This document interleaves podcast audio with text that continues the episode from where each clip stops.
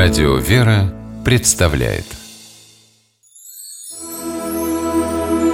Богослужебные песнопения православного храма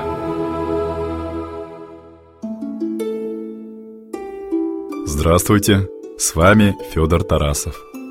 Монастырь Святой Екатерины на Синае – одна из древнейших монашеских обителей в мире. Первые подвижники поселились здесь еще в IV веке – со временем в монастыре святой Екатерины появились значимые православные святыни. Одна из них – икона под названием Пантократор, то есть Вседержитель.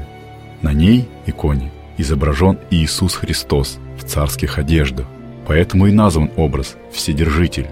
Образ выполнен в технике энкаустики. Художник перед нанесением смешал краски с горячим воском. Из-за этого изображение имеет яркие фактурные оттенки. Но не только этим славится синайский пантократор. Христос на иконе изображен с разными по форме глазами и половинами лица. Так иконописец хотел показать, что во Христе таинственным образом соединились две природы – божественная и человеческая.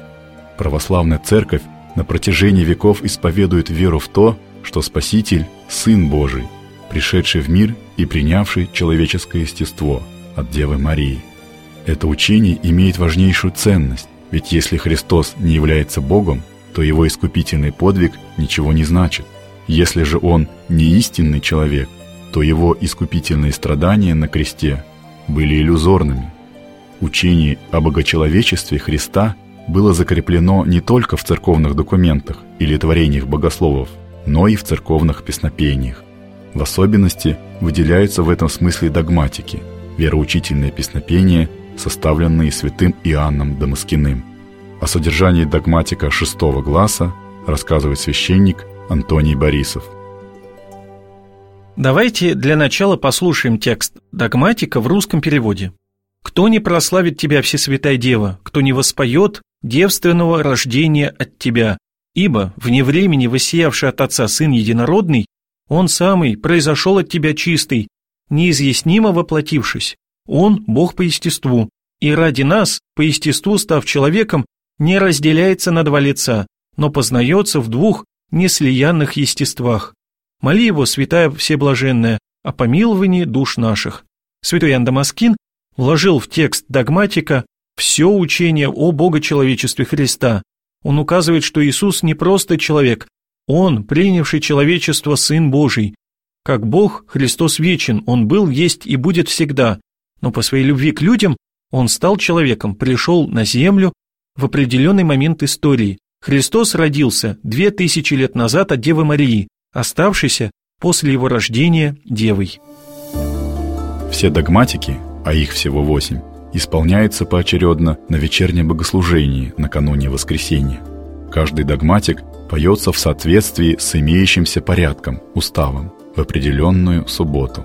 Пением догматика церковь демонстрирует веру в богочеловеческую природу Иисуса Христа, призывает прихожан верить, что Спаситель – Сын Божий, нашего ради избавления, ставший человеком. Послушаем догматик шестого гласа в исполнении хора Киевских духовных академий и семинарий.